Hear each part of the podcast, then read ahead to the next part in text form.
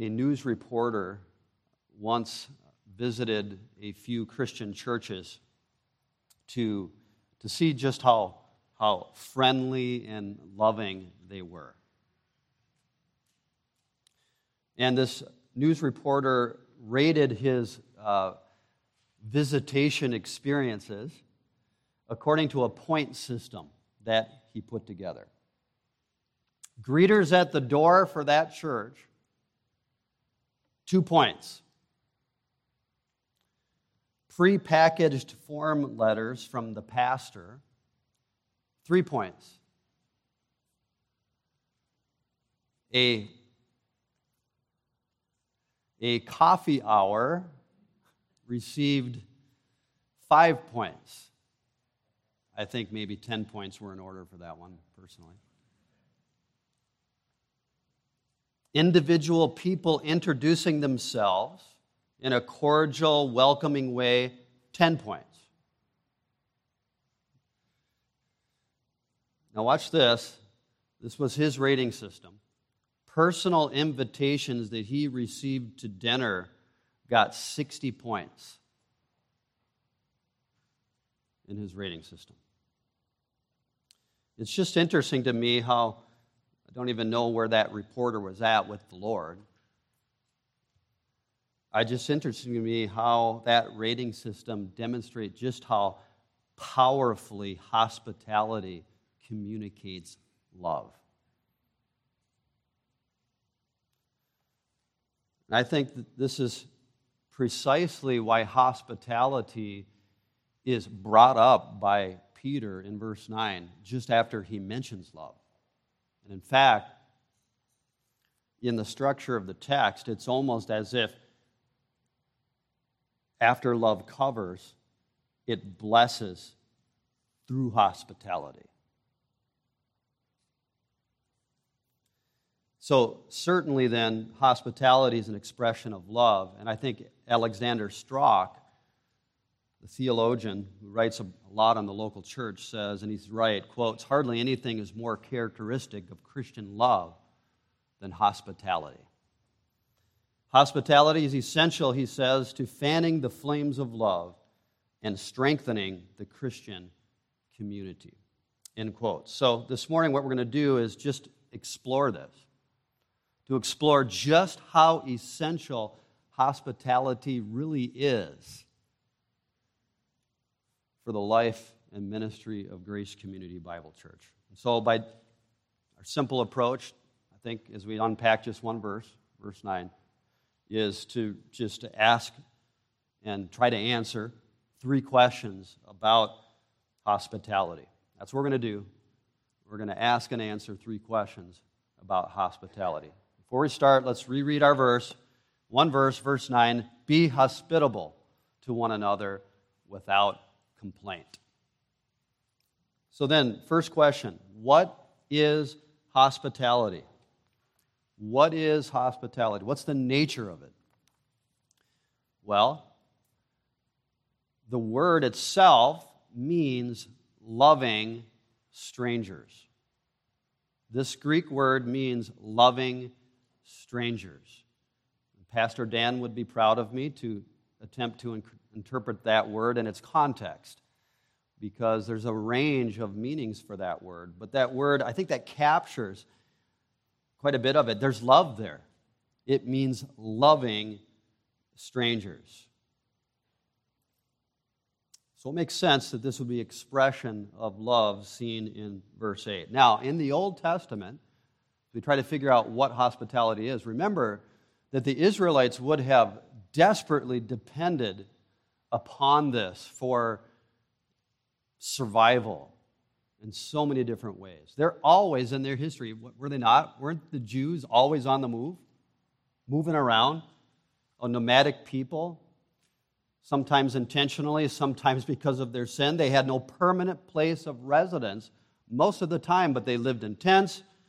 They lived as wanderers. And because of that, they craved and they loved, and frankly, they depended upon hospitality in their midst. It was highly valued, not only for the Israelites of old, but in the ancient Near East in Old Testament times. And frankly, it still is valued there today in a way that I don't think we understand as Westerners.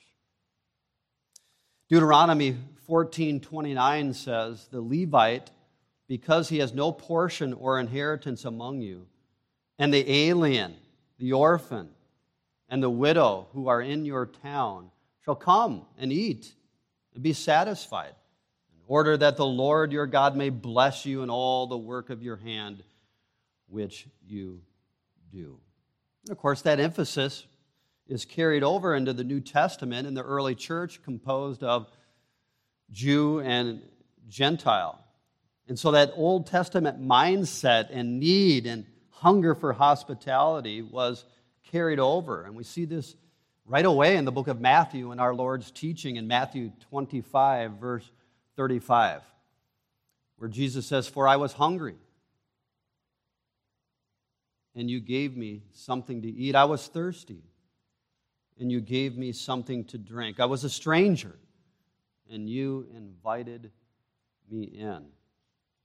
And the author of Hebrews, in Hebrews chapter 13 and verse 2, says, Do not neglect to show hospitality to strangers, for by this some have entertained angels without knowing it.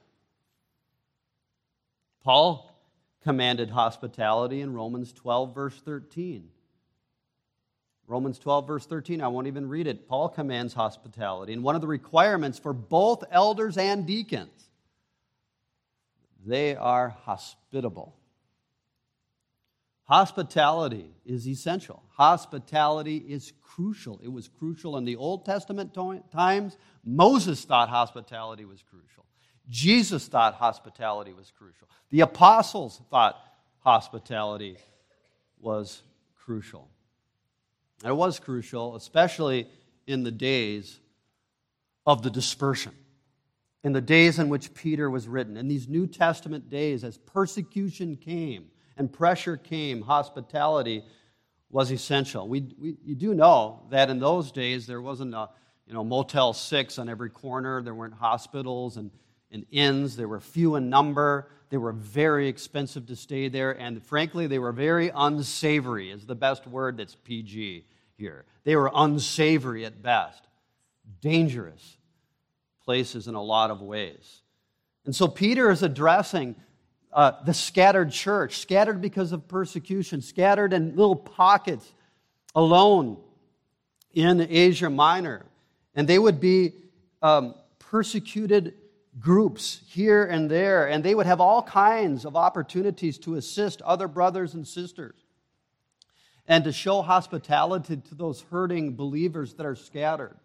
Even, even the person who carried Peter's letter to the church would be in need of a place to stay. It was so essential as they traveled from town to town, housing them overnight. One scholar says, quotes, hospitality was particularly crucial for the Christian mission in a day when lodging could not be afforded, and hence the advance of the mission depended upon the willingness of believers to provide bed and board for those visiting. End quotes. Isn't that what Andrew read in 1 John? 3 John, actually, sorry, 3 John, verses 5 through 8. Just be reminded, beloved, you are acting faithfully in whatever you accomplish for the brethren, especially when they are strangers. And they have testified to your love. It's love. They have testified to your love before the church. You will do well to send them on their way in a manner worthy of God, for they went out for the sake of the name, accepting nothing from the Gentiles. Therefore, we ought to support such men so that we may be fellow workers with the truth. That text is just a picture, just a description that hospitality was indeed practiced in the New Testament church.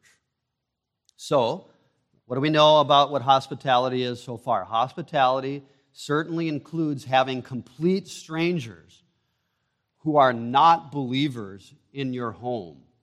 It could also include having complete strangers who are believers in your home, right?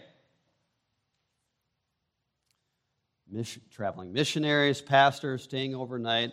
But context determines the meaning of the word.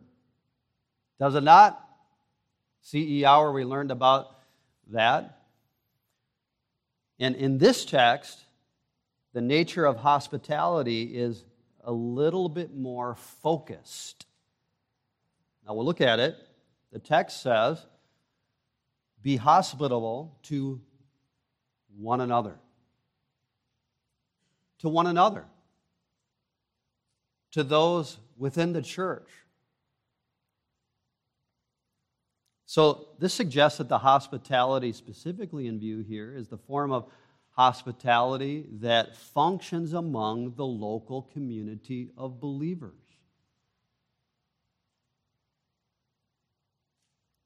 And this was essential because we know in the local church, I mean, where did they meet? Many times, especially the scattered church under persecution, they met in homes.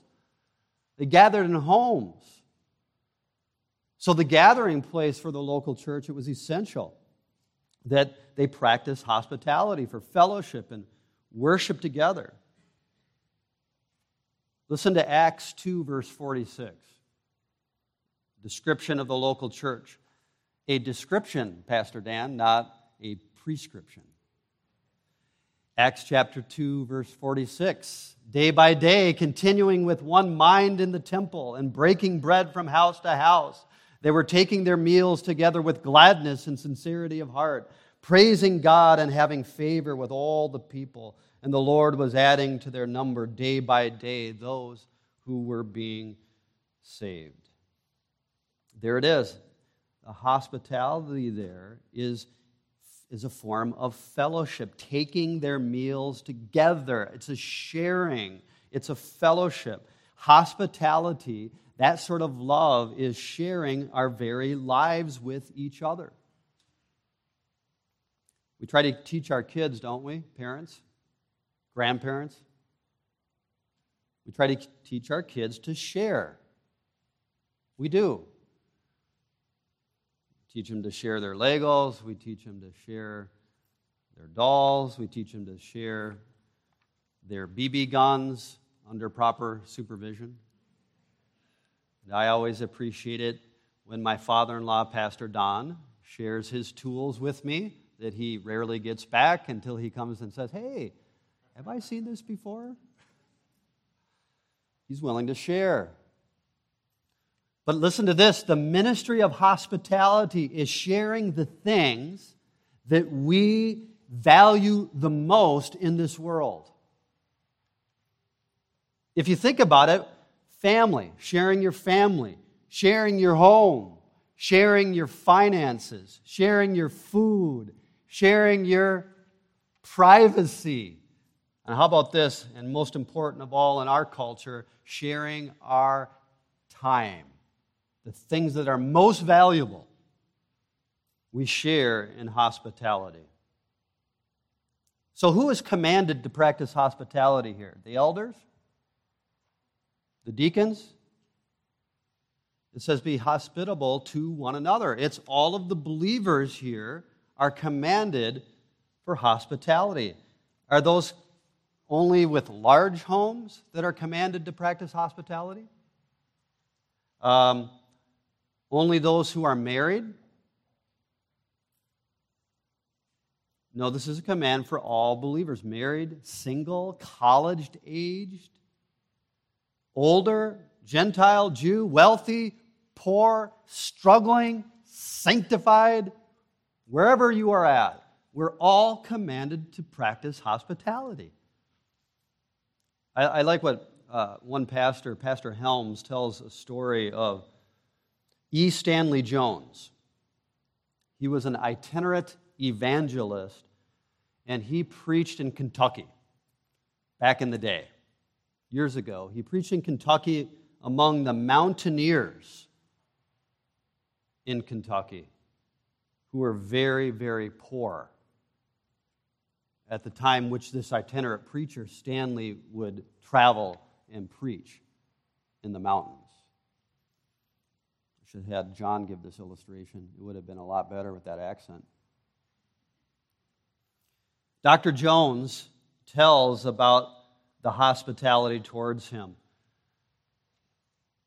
He would, he would meet in a schoolhouse to preach to the mountaineers in Kentucky, and he, he tells about this. He says, quotes, At the schoolhouse, I was invited to stay with a man and his wife.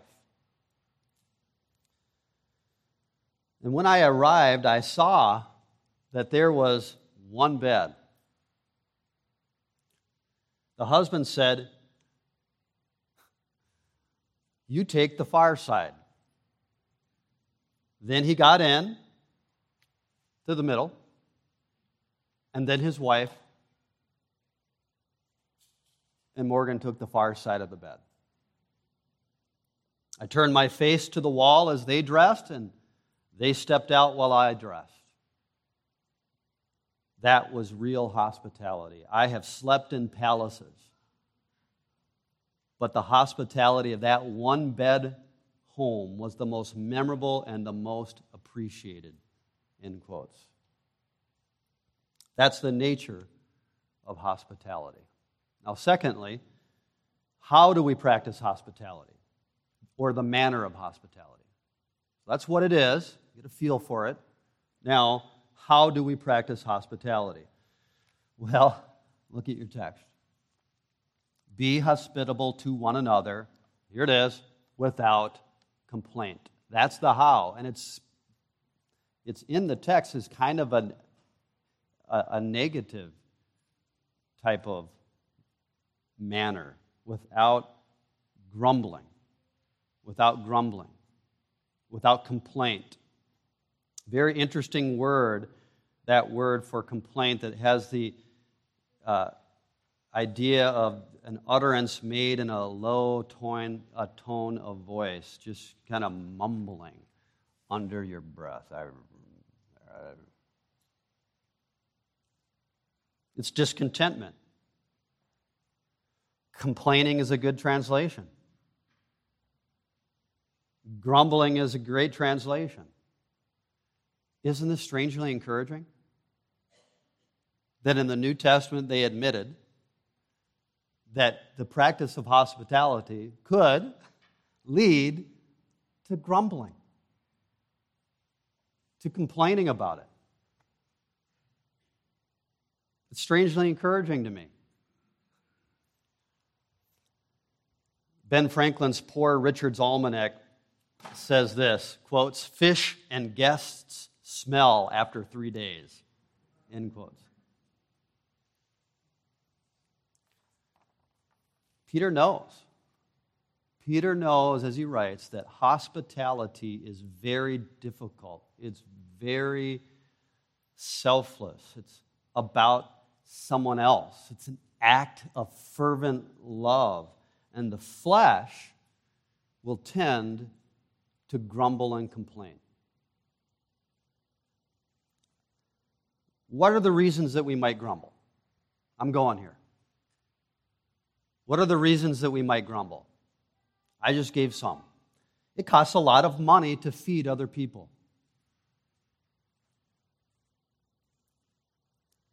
It takes a lot of work to clean up the house before and afterwards.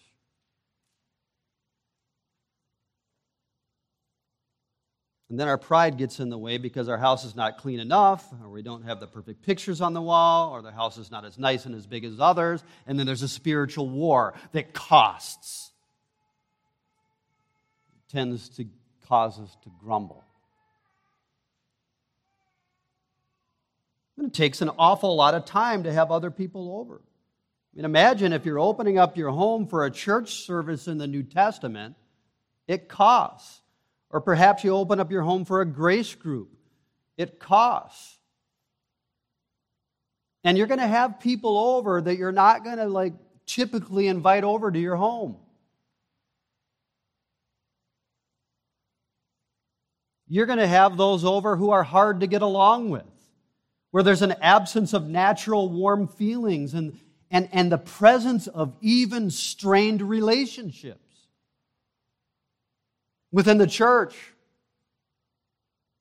I mean, you may have people in your home that you have recently covered sin. And instead of cursing those who insult you, you've decided to bless them instead. You wonder what that blessing is in 1 Peter? It's practicing hospitality, is at least in the context one of the ways we bless. I mean, imagine that. You think there's a cost to bear in sharing your home that you, with someone you've recently covered sin? It has assaulted you and complained against you, and you've let it go and you've covered it. You decide to bless them instead. There is a cost to hospitality that easily we, we could see could lead to grumbling and complaining.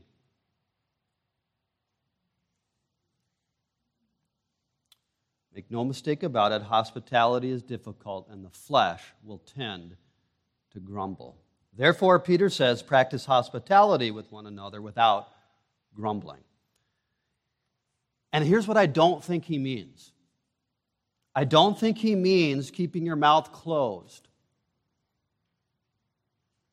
but having your heart hate every second of it. I don't think he means pasting a plastic smile on your face.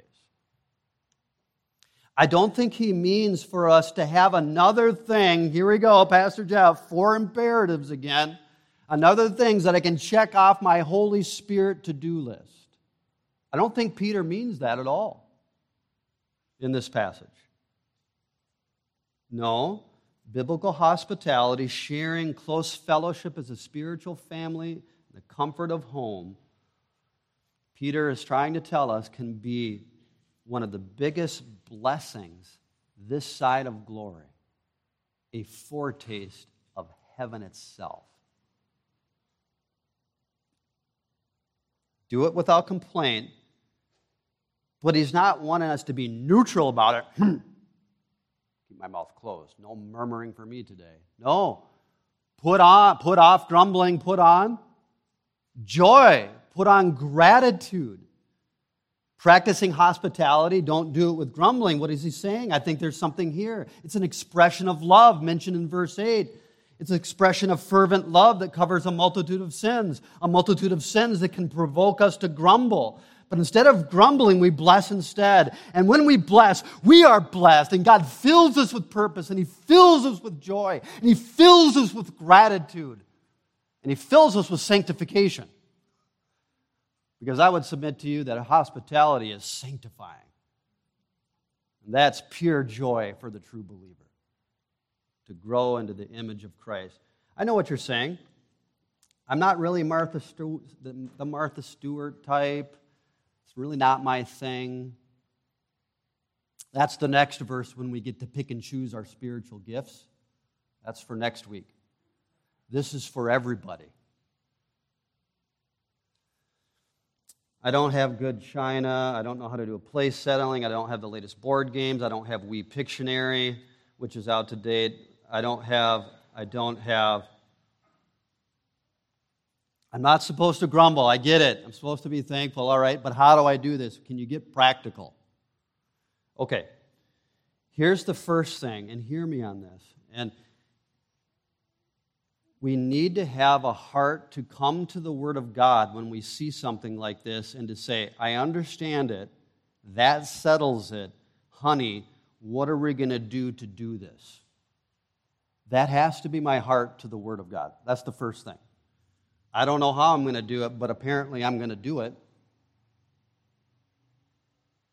That's the first step. But I think Alexander Strauch gives five good suggestions to how to get started with hospitality in the how. Okay, so I'm going to give you some very practical ideas from Alexander Strauch. He says, first, set up a regular time each week or month to invite people into your home. Number one, set up a regular time. Plan for it.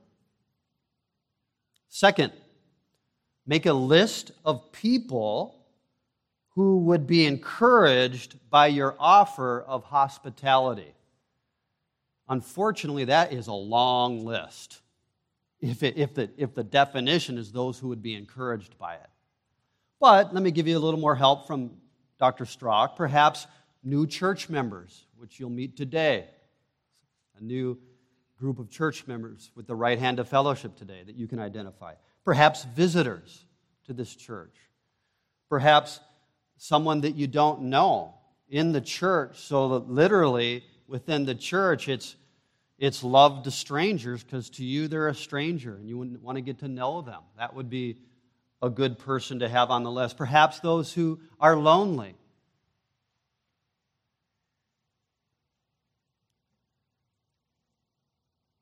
Perhaps those who are going through trials. Perhaps the single people in this church should invite the married couples, and the married couples should invite the singles in this church.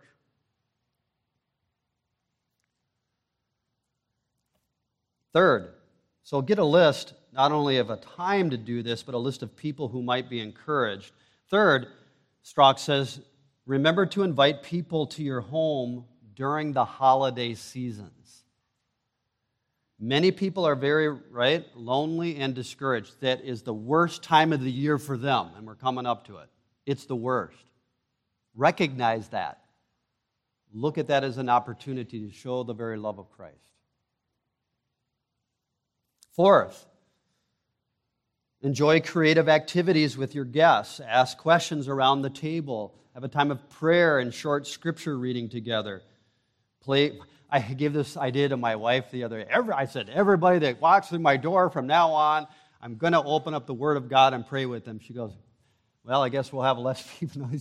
I mean, no one wants to hear another 55 minute sermon, you know what I mean? So I'm like, okay, I'll keep it to a dull roar, all right? It was like a check in her spirit, I guess is the way of saying that when I brought that idea to her. Anyways, play a game, a time of prayer, take a walk together, do some creative things. Fifth, volunteer to house a missionary or traveling servant of the Lord. Um, there's opportunities even this fall. Um, Dan just sent one out to house a missionary in our midst. I think this would be a great discussion in your grace groups this fall as to how to implement a sermon like this. Because after all, grace groups, in a sense, touches fellowship and hospitality right at its very heart. So that'd be a good context for the how. So that's a little help for the how, the how from, Paul, from uh, Peter, not with grumbling, but with gratitude and joy, and then some practical suggestions. Third, then, why? Why is hospitality so important? The reason for hospitality. Now, in a sense, we almost should have looked at this first because what I just said will now come and pop in three dimensions. And all kinds of, of ways and understandings of this will now explode before you if the Holy Spirit's in this message. Listen carefully then the why of hospitality. We'll look at four reasons this morning why hospitality is so important. Number one, and it's in, the, it's in your handout look outward. Look outward. Reason number one look outward. Hospitality is a light to the world. It is. It's a light to the world. It's a love to strangers. So not only will unbelievers know that we are Christians as they observe our love. But one of the best ways we can minister to the unbelieving world is by inviting them into our home. Their neighbors and coworkers and friends, to have them home. A natural setting in the first century to share Christ. The most natural was the home. I think that's true today. It's not culturally as common but I think it's probably the most natural way to share Christ. Jim Peterson, believing pastor, tells about a Brazilian man whose name was Mario. And, and his friend Mario, Jim's friend Mario, was a Marxist intellectual and political activist, someone you would never expect to be a prime candidate to become a Christian. He just wasn't. Jim studied the Bible with Mario for about four years before he came to Christ. Four years. After he came to Christ, uh, Jim asked Mario, because he was curious, what was, the, what was the real reason you had decided to follow Christ? And of course, Jim thought it was the many hours of, you know, discussion over the Word of God, the Scripture, that he would say, that that would be his reply. But here's what Mario said, quotes, Remember that first time I stopped by your house, Jim? We were on our way someplace together, and I had a bowl of soup with you and your family. as I sat there observing you, your wife, your children, and how you related to each other, I asked myself, when will I have a relationship like this with my fiance? When I realized the answer was never, I concluded I had to become a Christian for the sake of my own survival. In quotes. A few years ago, right before Christmas time, we always receive an update letter from Bobby and Danielle Harnest, our, our missionaries in Vienna. It's always fun to receive that letter. And here's what Bobby wrote a few years ago in his update email. He said, quotes, Last Friday, we were able to have some classmates over to play do- dominoes. Sadly, our teacher couldn't make it. This is their, their German class where they're learning German at the public university. Sadly, our teacher couldn't make it, but we had some good conversations with the few who were there. One specific classmate of Bobby Bobby's told him that he would like to hang out more after that. Another classmate told us that, that, that we are, another classmate told us that we are the classic loving married couple that nobody really sees anymore. Bobby writes, We hope that the love we have for one another and for them will lead into more opportunities to share the gospel. In quotes. Look outward. Hospitality is a light to the world. Number two, on the why. Look inward. Look inward. Hospitality is a key location for fellowship and discipleship. Hospitality is a, a key location for fellowship and discipleship. Look inward to this local church. Brothers and sisters, if the extent of our fellowship is a half hour outside with the kids running around, hoping they're not going to run into the street, wondering if they're where they're at, grabbing a cup of coffee, if the extent of our fellowship in this church is that little bit of time right after church, we are in big trouble. We are in big trouble. I'm not saying it can't be used. Lord bless it. What would it be if that was the extent of our love for one another?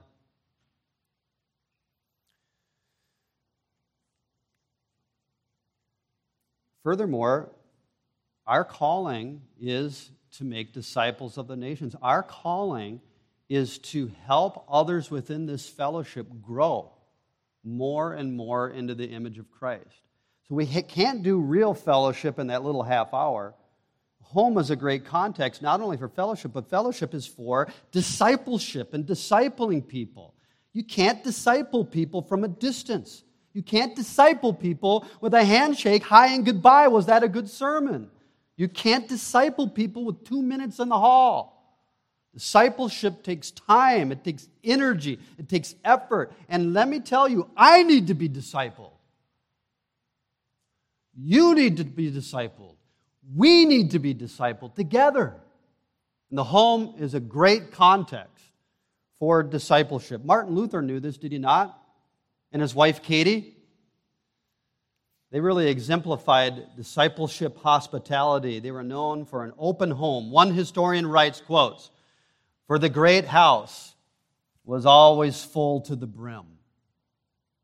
End quotes. In fact, Luther, I don't know what, what she thought was, the, was more powerful um, the, the pulpit in, in the church, or the, the lectern in the seminary that he taught at, or the table in his kitchen.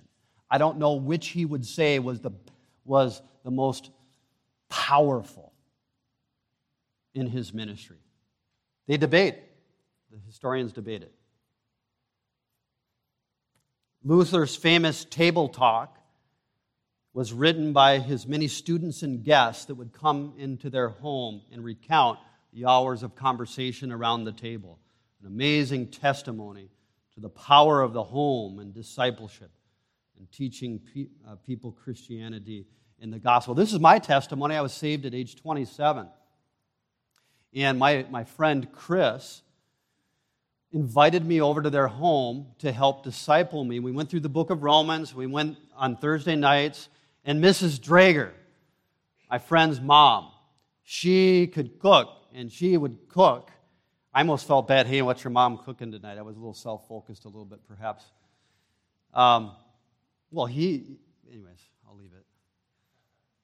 Mrs. Drager would, and the smells in her home, and, and the, the food, and the comfortable couch downstairs, and the coffee right there, and the place. I just, I just, the time in the Word of God in the book of Romans. Remember getting to Romans 7, and Paul LeClaire was a part of that Bible study when I first got saved. He's not here anymore, member of our church in the past and I'm studying that guy in Romans 7, right? The things you want to do, you don't do, and the things you. Is that a believer or unbeliever? And I was convinced that is a. That is, and I was sharing all my reasons, and it was a safe place to vent and to be wrong, to be discipled. I'm convinced that, that that's got to be an unbeliever. And Brett, my friend, says, he's saved already. And it was a safe place for all of that interaction. Value those days. Brothers and sisters, look inward to the fellowship and consider that your home can be used as a hub for fellowship and discipleship within this church. Third, third reason hospitality is so important. Okay, here it is. Look forward. Outward, inward, look forward. Hospitality, why? Because the day is near hospitality because the day is near. Remember, every one of these commands what's number one? Prayer. What's number two? Love. What's number three? Hospitality. And then spiritual gifts next week. All of them are in light of the near coming of our Lord Jesus Christ, the second coming. So we are motivated to practice hospitality by the second coming of Christ. Why is that? It's a good question. Here's the best I have to answer that question. Why does the last day, the day drawing near, motivate hospitality? Well, here's the best I have for you because you're practicing up for heaven. Love is the only thing that is eternal. The only thing that we will take to heaven with us is our brothers and sisters. Okay, let me say it this way because I don't want you to think it's weird what I said. When faith becomes sight, when hope is satisfied, love still remains. Heaven is a place of love. And just as my daughter Hannah, listen, this, is, this will help you. Just as my daughter Hannah might practice serving the volleyball and defensive reads as the day of her volleyball tournament draws near.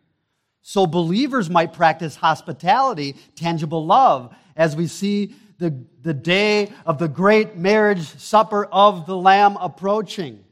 Love is what lasts. Let's start doing it. Apparently, we're going to like it in heaven at least.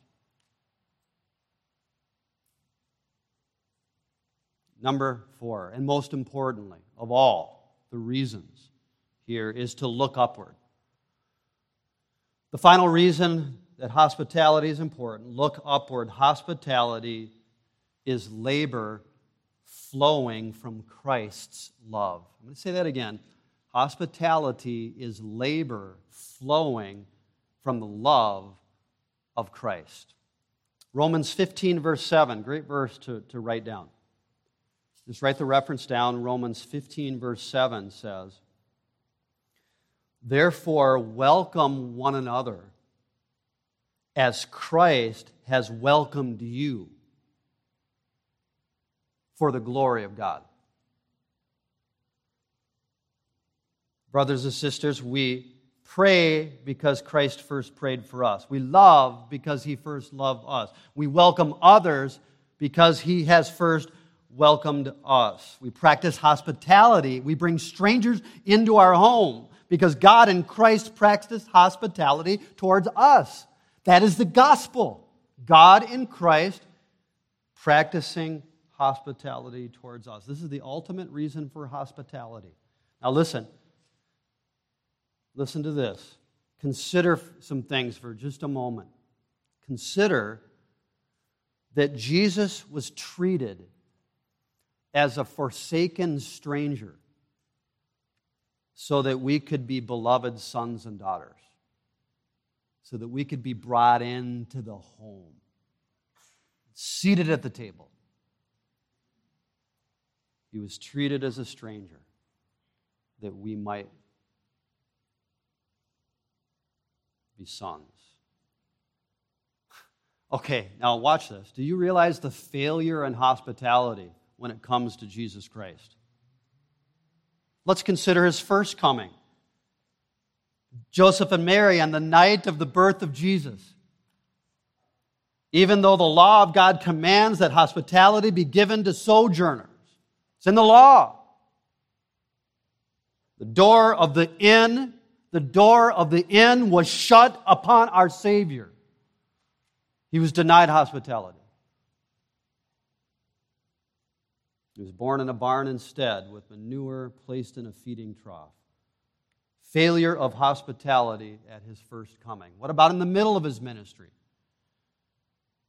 All throughout his earthly life, with Jesus Christ, there's rejection of him. Even by his own brothers and sisters, they took offense at him. He, his first sermon in the book of Luke was preached in his hometown of Nazareth. Did they show him hospitality when he came? No, they tried to run him off the cliff. How was that for hospitality? The Son of Man had not a place to lay his head. He had no place to lay his head. They did not show him hospitality. Why? So that we might be shown hospitality. At the beginning, in the middle, and at the end, he was denied hospitality for us in our place. Think about the end of his ministry in those days as the, as, as the cross loomed near. And his friends, his friends who were close to him, made certain promises about them never doing this or that or the other thing. Peter made those promises. They didn't keep those promises, and they denied him, and his friends betrayed him. And then all of his disciples, except for the women, ran and forsook him. And then alone, naked and ashamed and bleeding, he suffered unspeakably, all culminating in the cry of torment from the cross My God, my God, why hast thou forsaken me? The ultimate, the ultimate booting out of the house as our Savior took upon the wrath for every one of our sins. And he was denied hospitality to the uttermost that we might be brought in, that our sins may be gone that, that God would see us squirming in our blood, in the blood of our sins, as Isaiah and Ezekiel tell us, and take us in his arms out of love, and wash us up, and clothe us in his righteousness, and bring us into his home. He did that because he forsook his only son.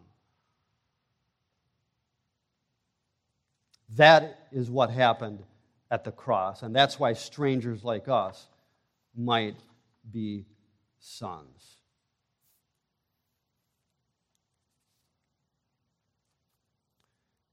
Helga Henry, the wife of the famous theologian Carl Henry, reminds us pointedly Christian hospitality is not a matter of choice, It's not a matter of money. It's not a matter of age, social standing, sex, or personality. Christian hospitality is a matter of obedience to God.